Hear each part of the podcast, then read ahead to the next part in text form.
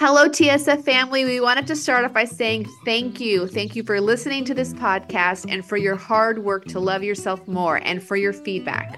Can you believe it's been three years that we've been doing this spiritual fix? And it has been such a beautiful labor of love for Anna and me. We have loved doing this work. We've loved hearing from you, and we love exploring ourselves and each other alongside our listeners. We wanted to put out the call for three ways that you can help support us to support you. One, we would love you to leave us a review on iTunes or follow us on Spotify. Two, drop us an email and let us know how much the podcast means to you. And three, you can donate monthly or even just once to our PayPal patronage. Every little bit helps, and we are so grateful to those of you who have donated already. Thank you. You help make this podcast possible.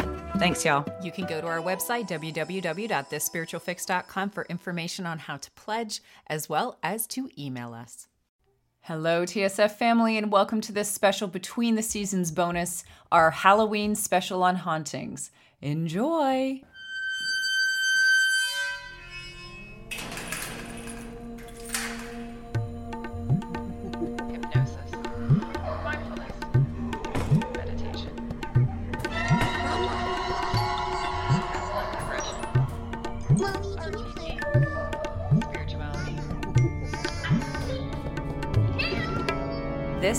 Spiritual fix.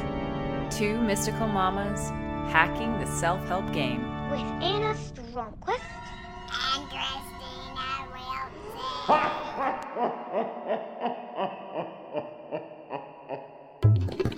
Hello, Anna. Hello, Christina. Happy Halloween. Happy Halloween. I'm really excited we're doing this episode because it's between the seasons and I didn't want to miss out. I didn't want our listeners to miss out on our Halloween stories. FOMO with a silent H. Fear of missing out Halloween. Oh, look at you. That was dumb, actually. I'm take that out. Anyways. No. No.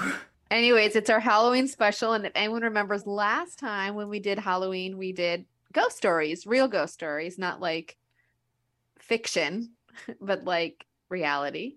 Yep. And we're going to be doing something similar today. But first, in our prelude, should we talk about incubuses or sexism at Lowe's? That's a good question. Maybe they're related. No, I don't think they are. well, if anyone has gone, we, we can probably sum up if anyone's gone to a home improvement store. And you are female and you have a if you identify as or you female, identify as having a vagina. or being female. Yeah, I think it's just crazy. Like I I went to a Lowe's. Uh, I went to uh, Lowe's is mine. Some people have Home Depot. Some people have Menards. Some people have whatever the fuck. I don't even know. I, I went to one the other day and I got hit on or harassed in a 15 minute period five times.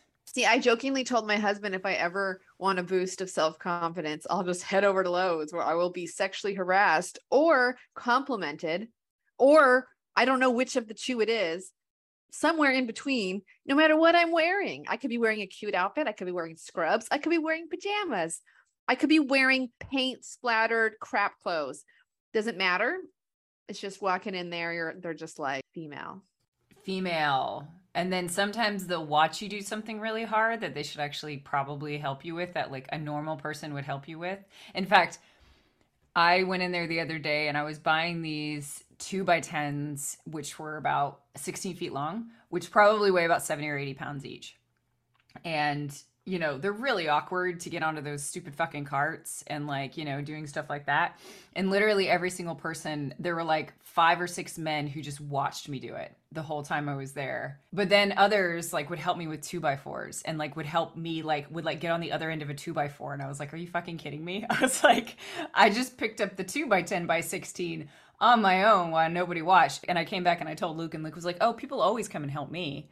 And i was like right motherfuckers Yeah, they're, they'll want to see pictures of my projects and stuff, and I'm like, "Are you asking everybody for pictures of their projects?" Are you asking everybody? I just don't think so. I don't, know if you really do want to see my garden, or you just want some proximity to they the want female. they want to see your garden, all right.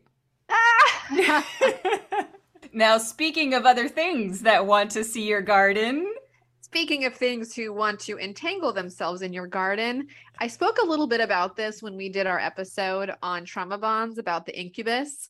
And the incubus is a character who gets you.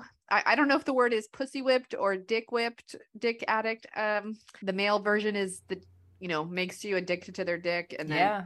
the succubus is the opposite and basically they are people who like know how to weave and like get inside and under your skin. They're like the human version of heroin or something but like in a sexual way. And a one of the- draining way. Yeah. draining way. One of the ways you can tell these people is they might have like a hold on you that makes no sense. Like you're just like like why am i at the mercy of this person? Like why am i emotionally obsessed with them or thinking of them and like doing things for them that i wouldn't do for anyone else kind of thing and then which you were going to notice this is like the hallmark feature that our shaman told us is that they when they're with their drug or getting their drug which is human energy they look great they look supple they look great.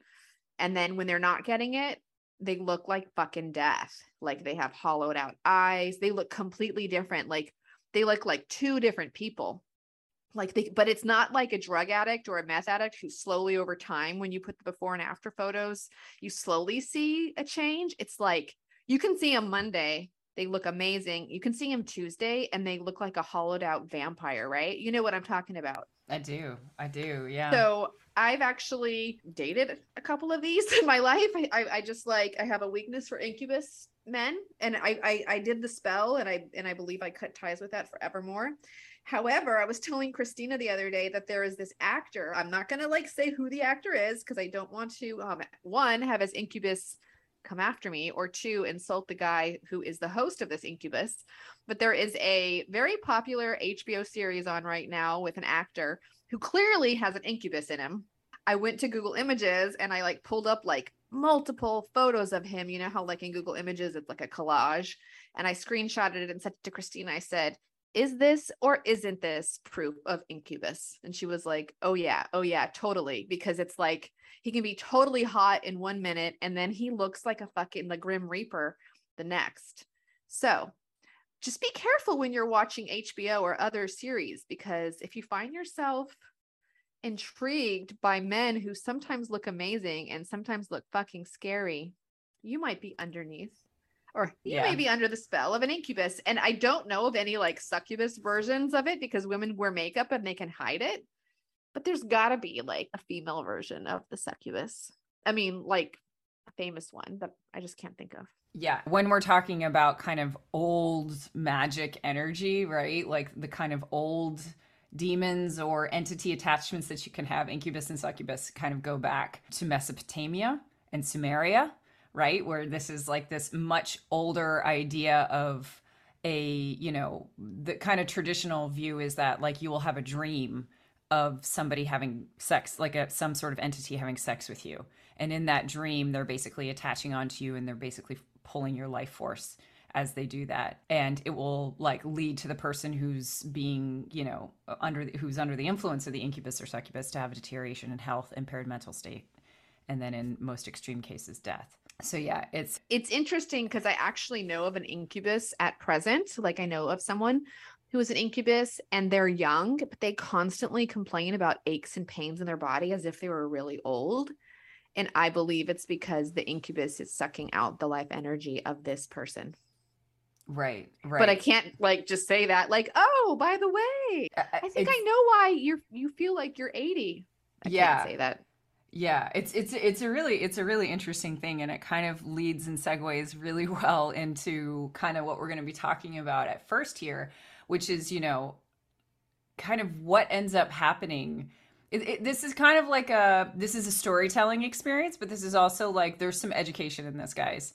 And it is our Halloween episode and we are being like, yes, this stuff is real and we are also being like you know, but we're telling it to you under protected circumstances. We're telling you these stories in a way that, like, you are also protected by extension. So, you know, I want to say that first because, like, one of the things with Incubus and Succubus is that, like, I don't know if anybody's done it in modern history like modern criminal like in the in the criminal justice system in modern history but like for a very long time sexual assault was attributed to incubi and succubi right to basically say that like if somebody did something to you in the middle of you know like in the middle of the night when everybody was asleep they may have absolutely no memory of doing it to you and that that was like attributed to that. Or forms of sleep paralysis as well like where you basically can't see the entity but like you know you're th- that's slightly different but those are kind of different examples of like what we're seeing in these cases with entity attachments.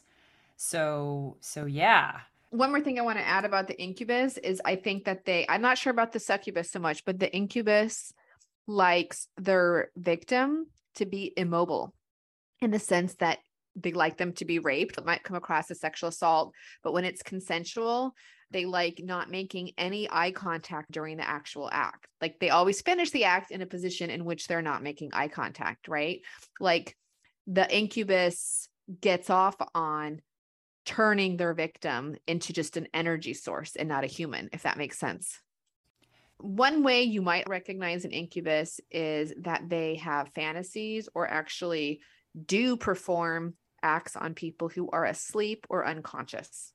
That's really interesting. And and like you look at the history too and you can recognize that maybe the first mention of incubi and succubi are from Mesopotamia, but like I think every single folklore in the world has some aspect of something that is a nubile, young, beautiful looking thing that will then seduce them. There's versions of that. There's versions of, I mean, and you can think of this as also like probably a product of having a more monogamous culture that we have, which is like, hey, I need, I need an excuse to be like, hey, sorry, I there was this nymph and I swear I had no control over what happened to me at that time. There's like there's one situation where they they're Maybe talking- oh go ahead, keep going. I was gonna say the Amazon. There's an Amazon river. The the pink river dolphins in the Amazon are believed to apparently be a combination of siren and incubuses that can shapeshift, and they're responsible for disappearances and unwanted pregnancies, which is like you know in a culture in which y- if you're not allowed to have a pregnancy out of wedlock, pink river dolphin. Right. Well, I was thinking, you know, we are talking earlier about ectomorph, which is like when enough people believe in something, it actually becomes real, like Santa Claus being one of those examples. Right, and egregore, yeah. egregore, not ectogore. Yeah. egregore. Well, maybe like incubus is the egregore that we've all created by being like, well, I'm not responsible for cheating on my spouse, or I'm not responsible for that weird thing that happened. Like this thing seduced me. And then we just created this whole field of incubuses, succubuses that actually exist outside because we've all like used this energy scapegoat. yeah well i think it's a, i think it's a really interesting point i think that your point is really interesting because i think that that the egregore is kind of like the perfect example of of entity attachment specific like we're talking dark work y'all like specific demonic entity attachment that happens right? Because of the fact that basically it takes two to tango in those relationships right? Like there's no like there's no examples. I mean you could probably bring up so many examples and everyone would be like well what are the facts in this and things like that. It's it's, it's obviously outside the realm of most traditional science. We don't deal with facts on this spiritual fix. oh my god. The point being that it is known can i just say it is known isn't that from from Harry known, Potter? it is known Jon Snow. But so one of the things that you'll like it's kind of known in shamanic circles and this is something that Robbie's told us and that I found in my own experience is that that you actually need to be there's some part of you that is served by having an entity attachment. So in the case of what you're talking about in which we have a lot of kind of puritanical cultures or we have a lot of like Catholicism all over the world that's like colonized all over the place in which out of marriage you know out of out of marriage relations are not necessarily allowed then it makes a lot of sense that like you can be like oh it's an incubus or a succubus but maybe it's actually just this egregore that's been created from this as a result of this puritanical culture and this monogamous culture that's just been pervasive all over the world for thousands of years so um, Right. Yeah. And just to keep in mind, and this is true not just of the incubus, but of all the ghosts and entity attachments, which we're going to discuss today, is that it is a marriage. And like a marriage, it is two corresponding opposites attract kind of things. So, like, for example, in the incidence of an incubus or succubus, you know, you may find this person who is totally toxic and you shouldn't be with, but you just can't stop being addicted to them sexually because you yourself have excommunicated that part of you that allows yourself to be that way. And you can only express yourself freely in that way with this person. And as you integrate your whole self, you're going to be turned off less and less by that. And it's similar with, you know, ghosts or entity attachments. They don't just they don't just stick to anyone, right? They are perfect little keys for your keyhole. And that Yeah. keyhole is the part of you that, in some level, has exiled itself or excommunicated itself from something. And that entity has gotten in from that part of you that is self critical or, or, you know what I'm trying to say? I do. I know You exactly. Say it better than yeah. me because I, I don't think I'm saying it right. I mean, what I'm going to do is I'm going to bring out biology, and I always think of it as like a protein. Like proteins have binding sites, and those proteins have to be specifically molded in order to have this like perfect binding site. And the combination of all of our environmental uh, you know environmental things our our shadow that that we've suppressed for a long time our experiences in the world, our memories, and the, the kind of the affirmations and the negative affirmations that we keep telling ourselves all combine to make this this kind of perfect binding site for something darker to come in. And you know, we talk a ton about shadow work. We occasionally mention dark work, but you know, one of the things that I'm going to tell you in the story here and that we're going to kind of tell you is like how to kind of maybe tell the difference between the two. Right? Like if you're like man, I just keep doing this terrible thing and I know it's terrible and I've done so much work and yet I keep doing it. Or my energy's so low. My ener I you know, I can't I can't, you know, I'm always have low energy. I'm so tired. I never do this. Or I can't stop drinking all of a sudden. Or any of these different things, you know, especially when you have kind of a more dramatic shift after something has happened, those are really good indications that something is off right? If you're doing something more than you've ever done it before, because, and yet it's not like anything else has necessarily changed. Like maybe you did have an event, but maybe it's just like been a slow accumulation over time and your coping has been, you know, you've been doing a good job of coping or you've, you've almost gotten out of coping habits and all of a sudden you're not.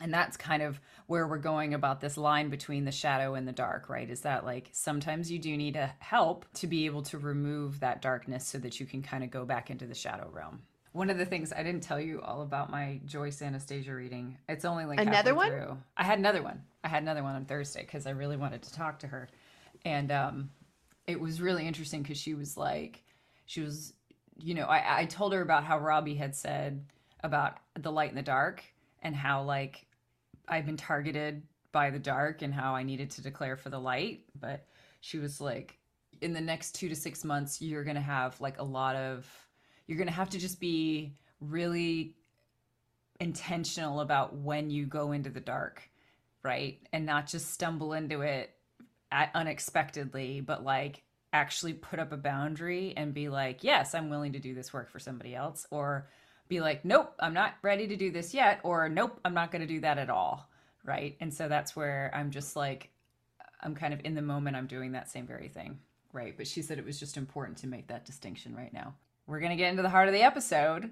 All right, guys. So the first story I'm going to tell you is a bit of a longer story, and I I, I say this story with permission, explicit permission of the person who it happened to, who's one of my one of my friends and clients, and mostly because of the fact that we both thought it would be very good for demonstrating that line between the shadow and the dark.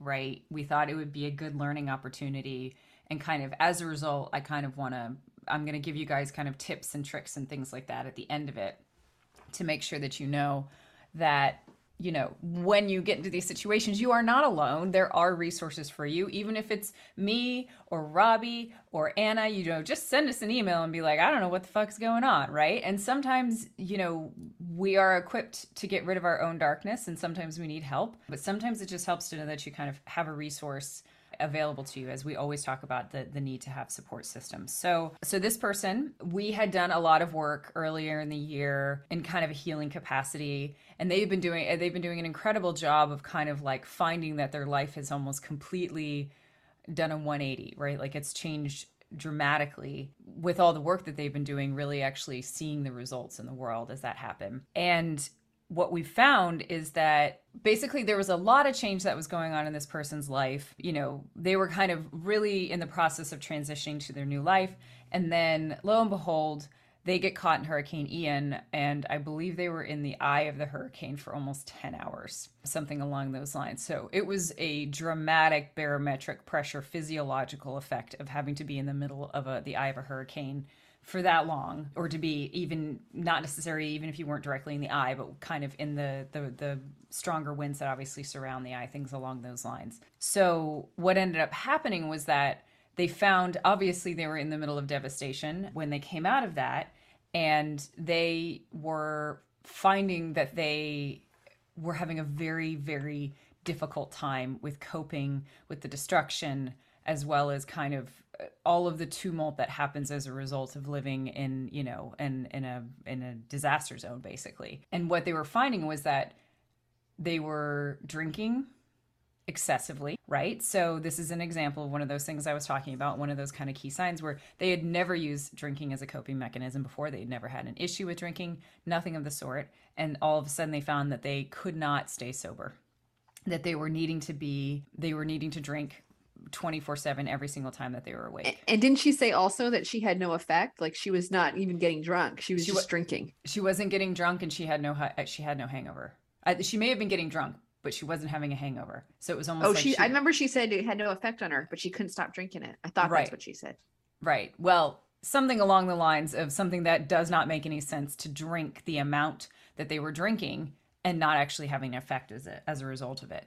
And then they were also having what we know the kind of telltale emotional void that happens as a result of these entity attachments. Because what happens is is you start to get in a place and this is this is the same for haunted houses but it, you start to get into a place where as soon as you feel bad or as soon as you fall into one of those like mind things where you're like oh my god i'm not acting the way that i should act or i'm i'm you know and and this is especially people who've like have ptsd or have had lots of trauma in their life like you know they're used to behaving and masking so much especially like i would say neurodivergent people as well they're used to masking so much that like if the mask slips then they they start to have those those internalized voices that are like oh my god everyone's going to hate me because I can't keep my mask up like I'm too exhausted or I'm too distracted or whatever's happening so that you can't keep up the kind of facade that you've had to keep up for so long to make sure that like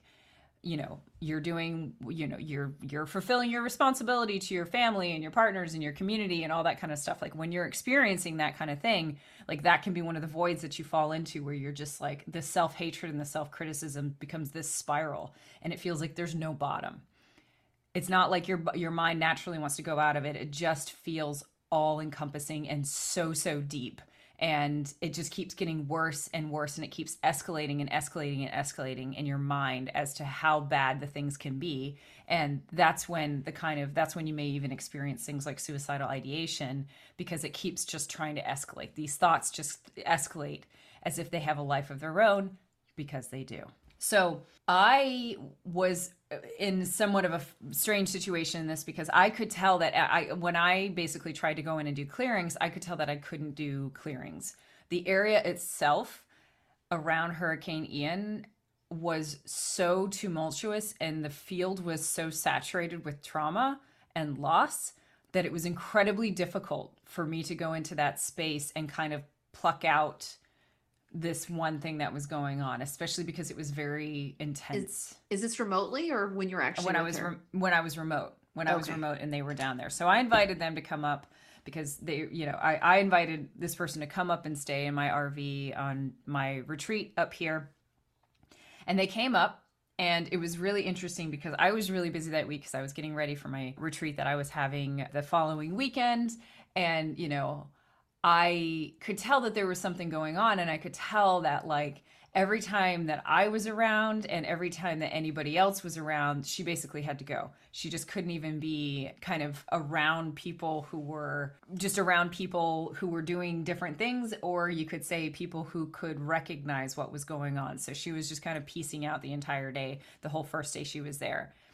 It was the next night when she had been here for, you know, basically a whole night and then a day when my dog was gone and I needed to get him at the end of the day. He has he my dog has the run of the 60 acres and he will sometimes he will sometimes do stuff but if there's anybody t- staying at the top he will usually go up there and like protect them and do like border border circling and things like that.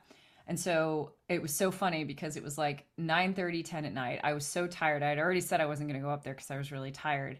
And my husband looks at me and he's like, Who's going to go get him? And I was like, I'm going to go get him because I knew, I knew that it was not going to just be, I'm going to go get my dog and come back down and go to sleep. So I went up to the top and it was so fascinating because in a lot of ways, I felt, uh, I felt that I was almost the unconscious facilitator of an exorcism that lasted about two hours after that. It was unconscious at first, and then it was much more conscious. It was you know, at first I went up there and she was having a really, they were, we were all sitting around the fire and she was having a really hard time. And she was kind of just talking about the, the difficulties that she was having. And, and that same, she was describing that emotional void that I was talking about, that, that kind of escalation that keeps happening with the internal thoughts and it's like you literally think that there's nothing that is redeemable in you. Not an ounce of your body is redeemable. Not an ounce of your soul. Like you don't understand why people love you. You don't understand anything along those lines. Those are like and and you feel hopeless.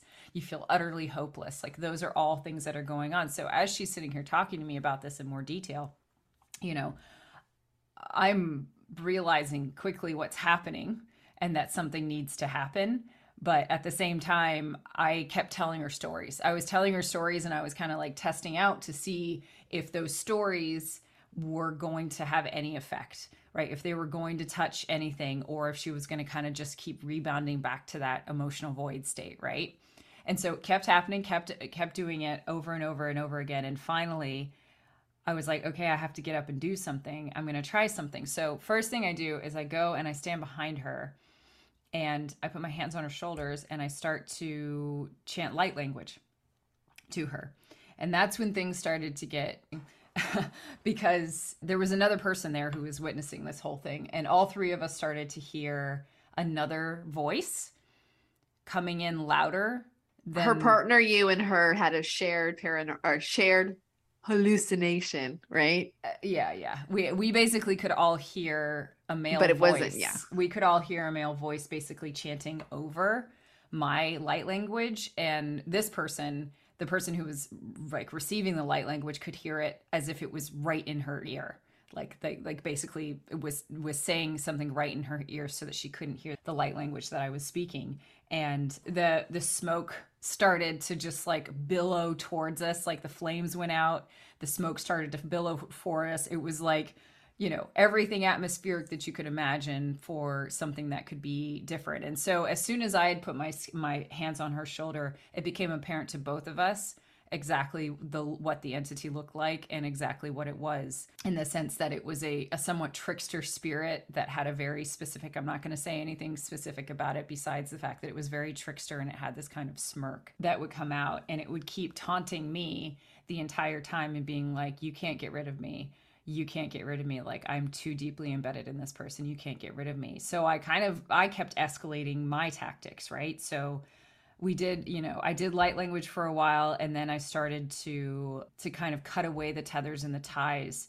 And that made it so that the next time she talked her voice was starting to come back right? Because her voice wasn't like her voice at all prior to this. But you couldn't almost it was almost as if you couldn't tell until you heard her actual voice start to come out like her real her real voice. So we moved because we couldn't breathe because the smoke was just like billowing in our faces. And we ended up moving to like a picnic bench that was like five or six feet away from there. And that's when i started to like go into high gear of like okay this is an entity attachment that i really have to get rid of. She was seeing she was basically seeing like this this care this entity was was in her field. She has psychic abilities too. So she was seeing this uh, in her field. It was laughing. It was basically saying you can't catch me. It was doing things like that. And that's when she got an image of Demeter, who's the mother of Persephone, who is something a, a person that she has connection to, a, a goddess that she has connection to, in a field. And she's like, "Should I go towards this this per this goddess?" And I was like, "Yes, go towards that goddess right now, like in your field, because this is." It's getting gnarly back here. And so I was basically doing everything that I could to sever the connection and to try and bind and to take this away and she she said that at one point she was sitting in the underworld and she was like this is okay right and she was she was with Persephone and Persephone was like yeah this is okay. Like in a in a way that was like we're going to be okay here for a second but it's gnarly out there. Like don't go outside sort of thing right? Like just stay here concentrating on this thing right here and we're going to do the rest of it. So it got really bad and eventually i handed her a knife not a real knife but a basically a psychic knife and she had to get rid of she had to basically get rid of the last of it because it would always move. Like i could get some stuff but i couldn't actually do death blows to it or i couldn't do like detachment blows is what i would call them because it would keep moving all the time. So she was the one who actually needed to do it and she was able to finally clear it. And and well both of us were able to finally clear it. And it was so radical the change that happened afterwards. Like it was just so radical. Her voice like i said her voice totally came back. And her partner who like hadn't necessarily seen anything like most people haven't really seen something like that before. But you know they had i mean because it was complete with all of the twitching all of the things like the voice coming in differently occasionally like all of that was present in the situation. And you know and and, and her partner was like oh my god you're so completely different she's like and she said later she's like if i hadn't seen it i wouldn't have i wouldn't have known that it was i wouldn't have believed it if I hadn't seen the stark difference between when you started and when you finished, I would never have believed it. Um, yeah. Yeah.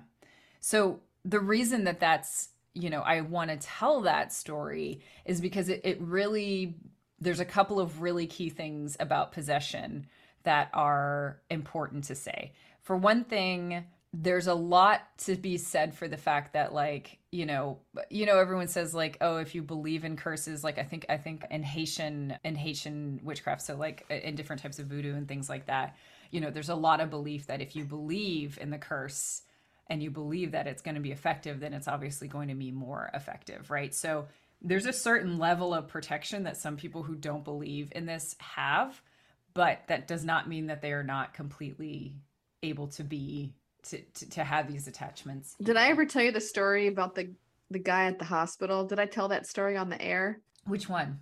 So I'm going through this guy's medical records because like I was a student and I was required to like go in depth, like go into like research mode depth on everyone's medical chart before seeing them. Now, now you know you just look at the prevalent diagnosis, but I go through and it was like 20 years of all this crazy shit that kept happening to his penis, like like I can't even remember because it was like a one in a million thing that happened like like 20 21 in a million things happened to this guy's dick. It was like some strange infection and then some none of them were like STDs by the way, but and then it was like this happened and then this happened. I can't even remember what it was, but it was just like weird stuff kept happening to his dick. And I was like, I bet the dude is Haitian because I was thinking voodoo. Like as soon as I started reading the, the chart, I was like, he's been cursed or he thinks he's been cursed.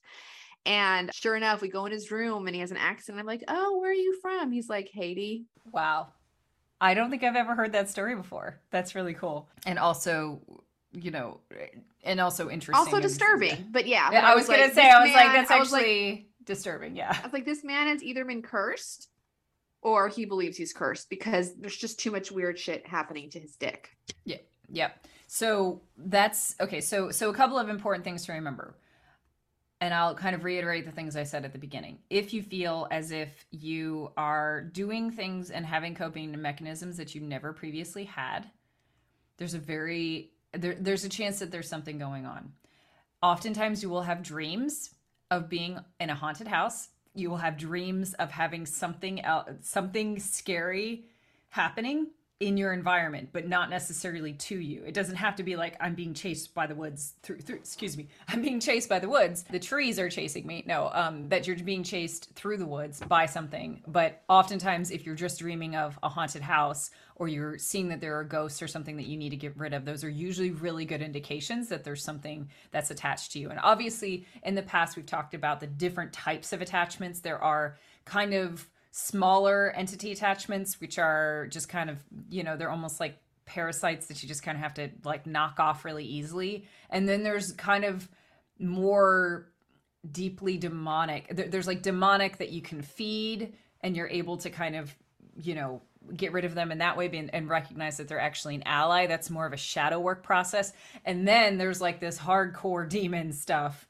And I wish that there was a different name for it than demon and demon, but you well, know, there's yeah, go ahead. I was going to say also dreams of uh, being in a haunted place or being haunted or even more specifically being sexually assaulted by a ghost. Like any of those kind of dreams are huge indicators. Right. Right. Anytime anytime that you feel like you're not yourself, if people are saying you're not yourself, they don't sound your you don't sound like yourself, that there's kind of that you're acting in ways that you haven't acted before, that you're making decisions that you normally wouldn't, that you're more irritable than you normally are. And I'm talking really more irritable than you normally are, right? If your negative self talk f- reaches that emotional void state where you're just like, oh my God, I, I feel so bad about the world and like maybe you're getting panic attacks frequently. Those are all indications that I have seen that people are actually in a in a state where they have an entity attachment that has overwhelmed them. Because some people can have entity attachments for a very long time and they lie dormant and they kind of just act as a part almost in their in, in like the balance of everything. But then when something traumatic happens it awakens them and they come out and they become active. And so a lot of the times it may be that you didn't you didn't you know recently get it it's actually been there the whole time so it's just been on a low burn and then all of a sudden someone turns up the bo- the burner and it just starts bo- boiling over. Right. Or like in the case of the hurricane or geological situations phenomenons that happen the magnetism or or certain things in the air can shift you know barometric pressure yes. pi- what's it called? Piezoelectric changes like certain changes might shift and boom, it's like a tuning fork. It pulls it up to the surface. Yeah, exactly. Exactly. It's it's been interesting because I've done I've done a couple of exercise eh, exercises. That's probably true too. I've only done a couple of exercises and a couple of exorcisms in my life and I'm becoming better at recognizing them even as someone who removes them. Right? And you know, a lot of them I mean rarely have has one been as dramatic as this one. And i'm not sure if that really came through in the telling as well in the sense that it was in person it was under an almost full moon it was you know it was outside there were there was fire that could happen there was you know it was it was like it had all of the the you know movie almost the movie-esque characteristics of it where a lot of the times the clearings that i do of demons either i'm able to feed them or i'm able to just get rid of them and that's the experience that i've learned from my teachers as well. I have a, i have a teacher who carries around a real knife so that he can actually just like poke the entities off the people and kind of like you know get them off and maybe kill them even. But it's a very interesting thing i know Robbie, Ooh, i will not want to kill them. No exactly. Well i was just going to say that right is that like we're I'm not telling you guys this so that you can go off and do it on your own. You really need a teacher because I've had teachers who kill entities and I've never felt that that was the right thing to do because you don't want to get involved in their their I, I just don't believe in that. I don't believe that that's a beneficial practice. Robbie is of the same agreement in that she says like don't kill them, just send them off, like send them away. So yeah, so those are some of the key signs. If you go through a situation where you are in an exorcism by chance, or you feel as if you've rid yourself of something that was really dark either by someone else doing it or you you're able to do it with yourself somehow. And sometimes you can't. so like i you know i remember a story of luke my husband. He always tells the story of like waking up when he was right around the time that he was deciding to be sober waking up and basically having this entity and i'm not going to tell the story correctly he's going to listen to this and be like you told that all wrong. But my the way i always picture it is that like basically he was being held down by this entity that was like effectively the en- entity of alcoholism that was holding him down and like he had to overcome it. He had to like physically overcome this entity in order to be able to be sober and now he's been sober for you know 14 years and and so in some ways he did his own exorcism.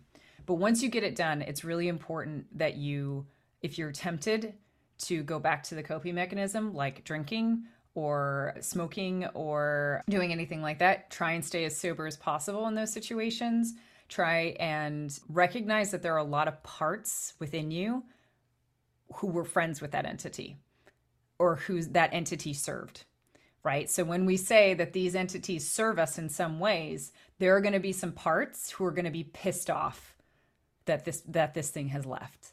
And so you may become really irritable and, un- and irrational in other ways that is not actually the entity it's just the byproduct of having those parts be pissed off or scared that something's going to happen because that entity is gone right? So that's again that's part of the marriage right? It's like you're you have kids right? You have parts who are kids who are going to be pissed off that you got divorced from this thing even if it was a totally abusive relationship and a parasitic relationship. So that's a really important thing to remember too. And and then also you know i always say bath epsom salts baking soda as much self-care as you can and that may not be like painting your nails that may just be reading a good book and really getting into a story that feels uplifting or feels like it's someplace that you can kind of rest for a moment. So those are those are kind of my my key tips there. And you might not close the circuitry the first time like it might come back a few more times. So i like to say you know when you get rid of one of these things be very vigilant for a few weeks after that it hasn't come back and stuck back on you. Just like a real you know what do we say in that that episode about what do we say in that episode about abusers? Like it takes seven times on average to leave your abuser. Yeah. You know like you are you could be addicted on some level to this attachment to this entity. You've lived with it your whole life maybe lifetimes and it might take some re- repetitive removal or vigilance that it doesn't come back. Yes. Yeah. And it, and it's the relationships we have they're all kind of crazy in how they work. Anna do you want you were talking earlier about geological and piezoelectric and things along those lines. Can you tell us a little bit about some of the stuff that you were looking at with geology in haunted spaces? Yeah like so when i had my entity attachment i had like i've had like two true attachments. One i share that story in last year's halloween bonus. Then the other one happened which eventually i'll tell that story. There's not really time for it today. But i was in essence visited not by like a demon or a negative entity but by an angel that serves the truth. So just to clarify archangel michael serves the light. Like you will run into angels that serve the light and you will run into angels that serve the truth. And this angel served the truth but wasn't necessarily concerned with disrupting things or like he wasn't serving the light. I, I can't explain but it it caused a lot of problems. Well, because he was true you know like like an honest kid who goes into a party who's like just fucking honest and just says everything you know like that level of honesty cut like a dagger very enlightening in a lot of ways but very destructive. So i was i was basically visited by one of those.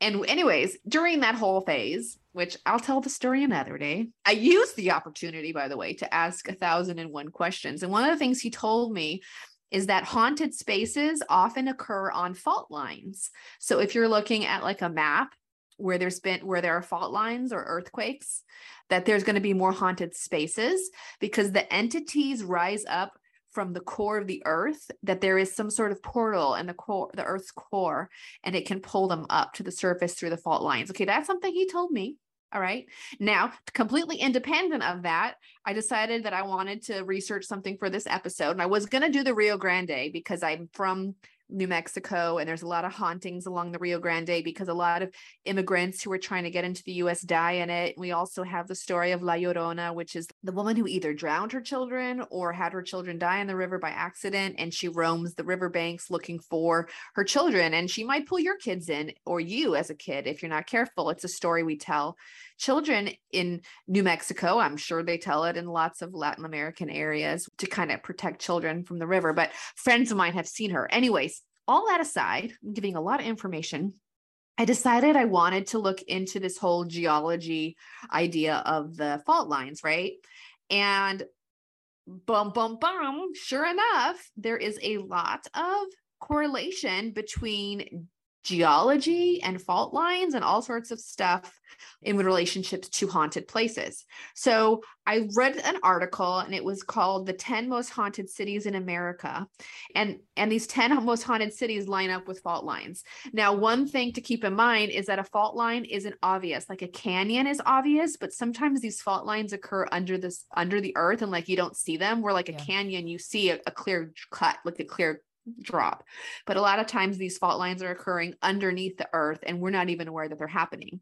So I'm just going to give a couple examples of some haunted places.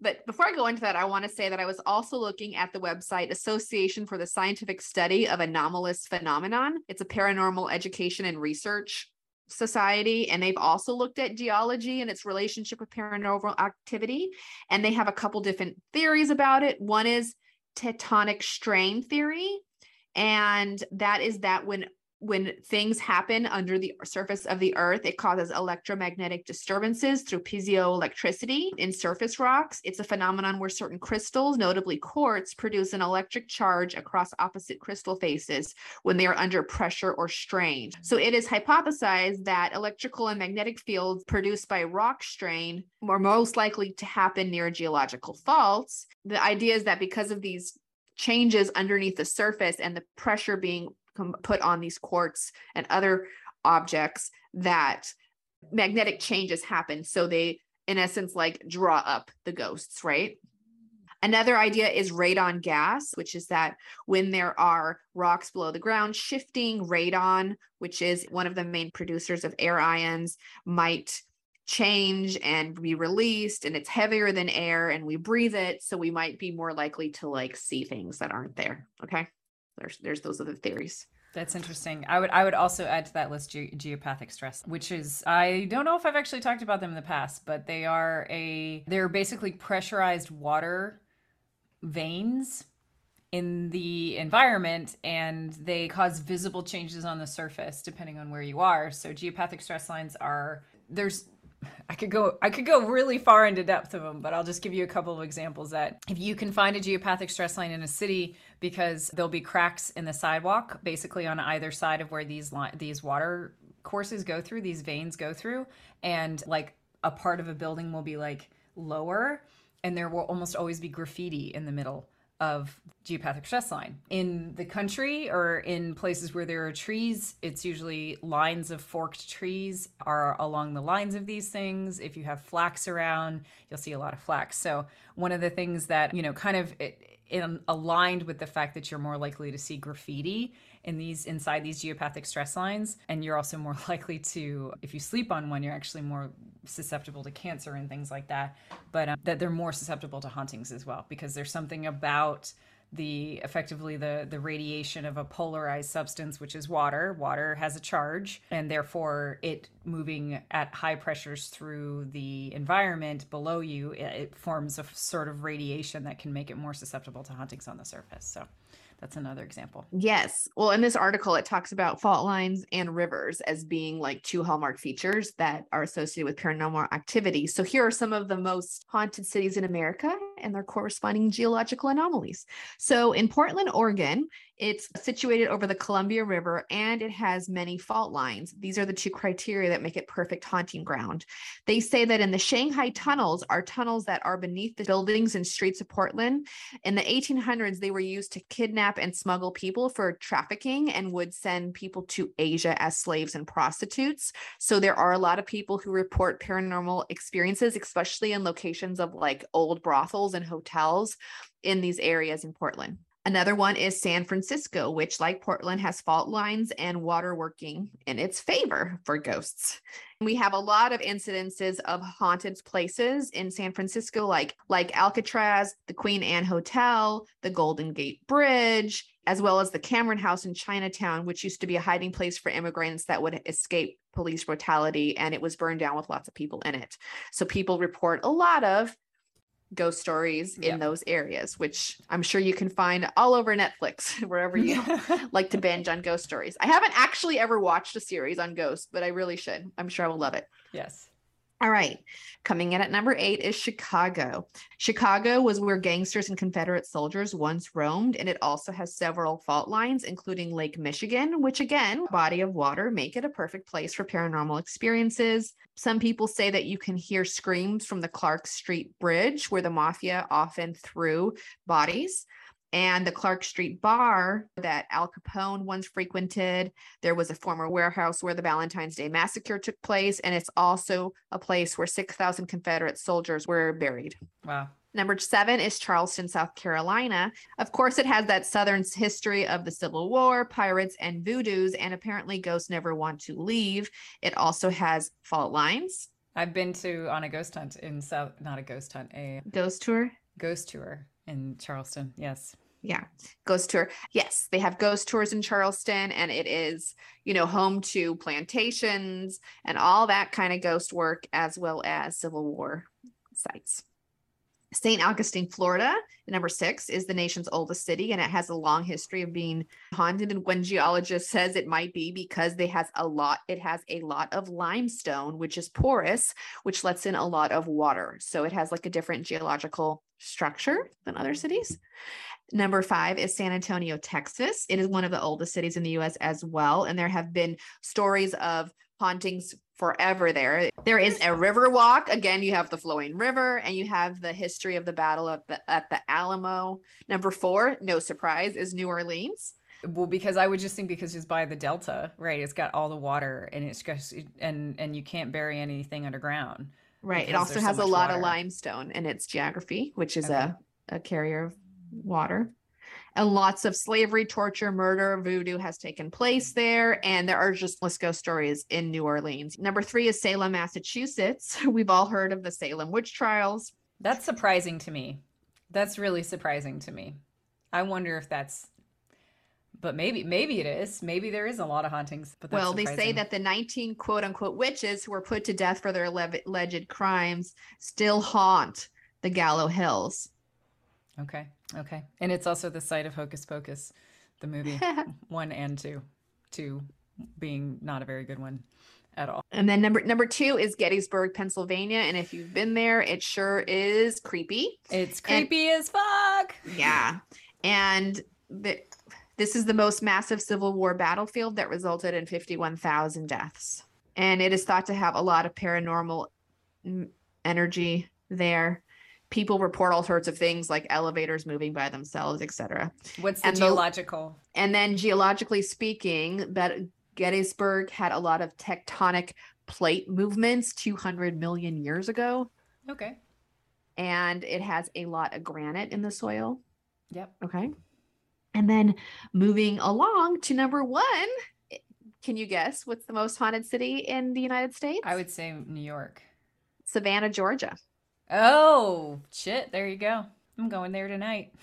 The American Institute of Parapsychology gets the most reports about Savannah, Georgia. It has a perfect combination of deep history and a lot of underground water. Right. So, you, so there's a it's an interesting thing because I think a lot of the ones on this list are obviously some of the oldest cities in America. So they've had more human strife and turmoil, which is more likely to cause hauntings because people who pass gently and in a way that is more intentional they are less likely to haunt a space right? Like there's there's like i feel like there's like a a mixture a cocktail that makes it so that a place is more likely to be to, that is more likely to be haunted. And a lot of it has to do with the fact that you know if enough time passes then you're going to have somebody who has a very strong emotional experience that then becomes imprinted on the place and therefore they could be imprinted on the place right? Or if they're dying suddenly or they're dying you know dying in a way that they don't want or they're reluctant to die in any way shape or form then they're more likely to haunt a space. And therefore the longer and the more that happens over time it effectively adds like it's like a snowball right it's like once once that energy gets established in that place then that energy then affects other people who are living there which is where you get this really interesting phenomenon of you know, I always ask that question whenever I find out that I'm living in a haunted house. It's always because, like, if I'm staying or living in a haunted house, it's always because of the fact that I'm like, I feel so terrible and all this terrible stuff keeps happening.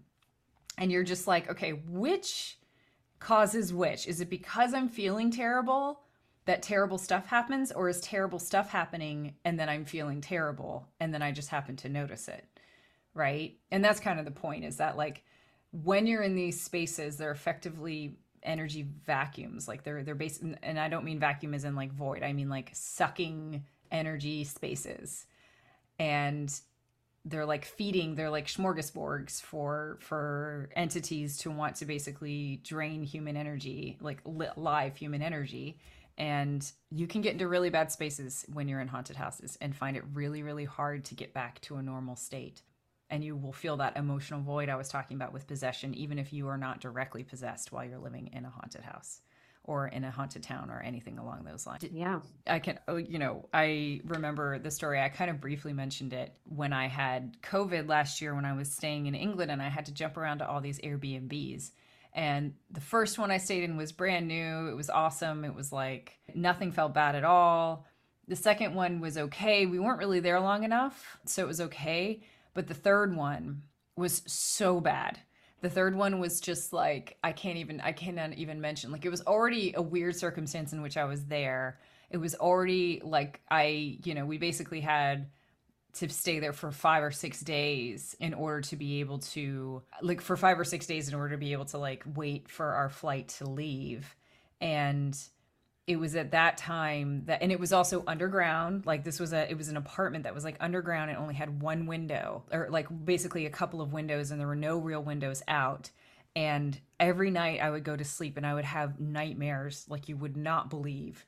And i would wake up and i would feel so sick like i was having i had covid but i also felt emotionally so sick and i felt so terrible and i felt like completely hopeless and like there was nothing left in the world. When I had been there for two or three nights, and I was just like, I was just, I couldn't even handle it anymore. I would have to just like go and leave and just like walk, even though I wasn't even allowed to, to leave the house because I was supposed to be quarantining. That I, I wrote one of my teachers and I was like, hey, can you figure out what's going on with me? And he was like, I do not know why you didn't t- talk to me earlier. Your house is completely filled. He calls them spooks. Your house is completely filled with spirits like I've cleared them all out. You should feel a lot better. And it was literally like that. It was like all the panic attacks, all the all the hopelessness, all the nightmares went away immediately. And I felt so much better within hours of him doing that clearing. So the moral of the story is it's not mental illness, it's fault lines. Yeah it's dark stuff no yeah it's one of those things that's really important to recognize that if if something feels weird if it feels off if it feels different than the way you normally react to something and it feels like you have no control like that's the time when you're going to look at this stuff guys and you're going to be like i don't really quite understand what's going on right now but i think that there's something worse going on. So yeah. So, anyways, we hope you enjoyed our halloween episode.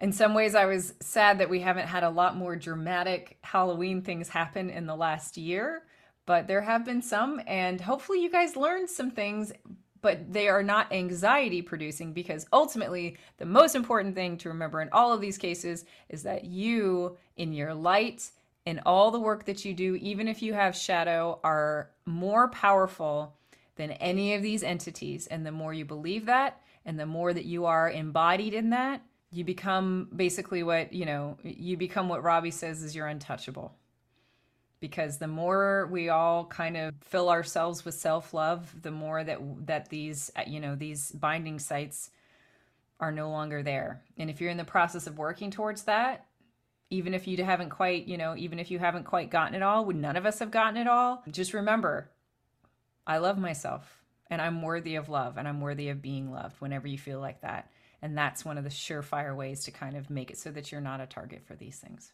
And even if you are, it's okay. We love you anyway. Happy Halloween. Happy Halloween, y'all. Bye. Thank you for listening to this bonus episode of This Spiritual Fix. We are back next week with the first episode of season five. Stay tuned. And be sure to let us know if you have any feedback by sending us an email at this.spiritual.fix at gmail.com.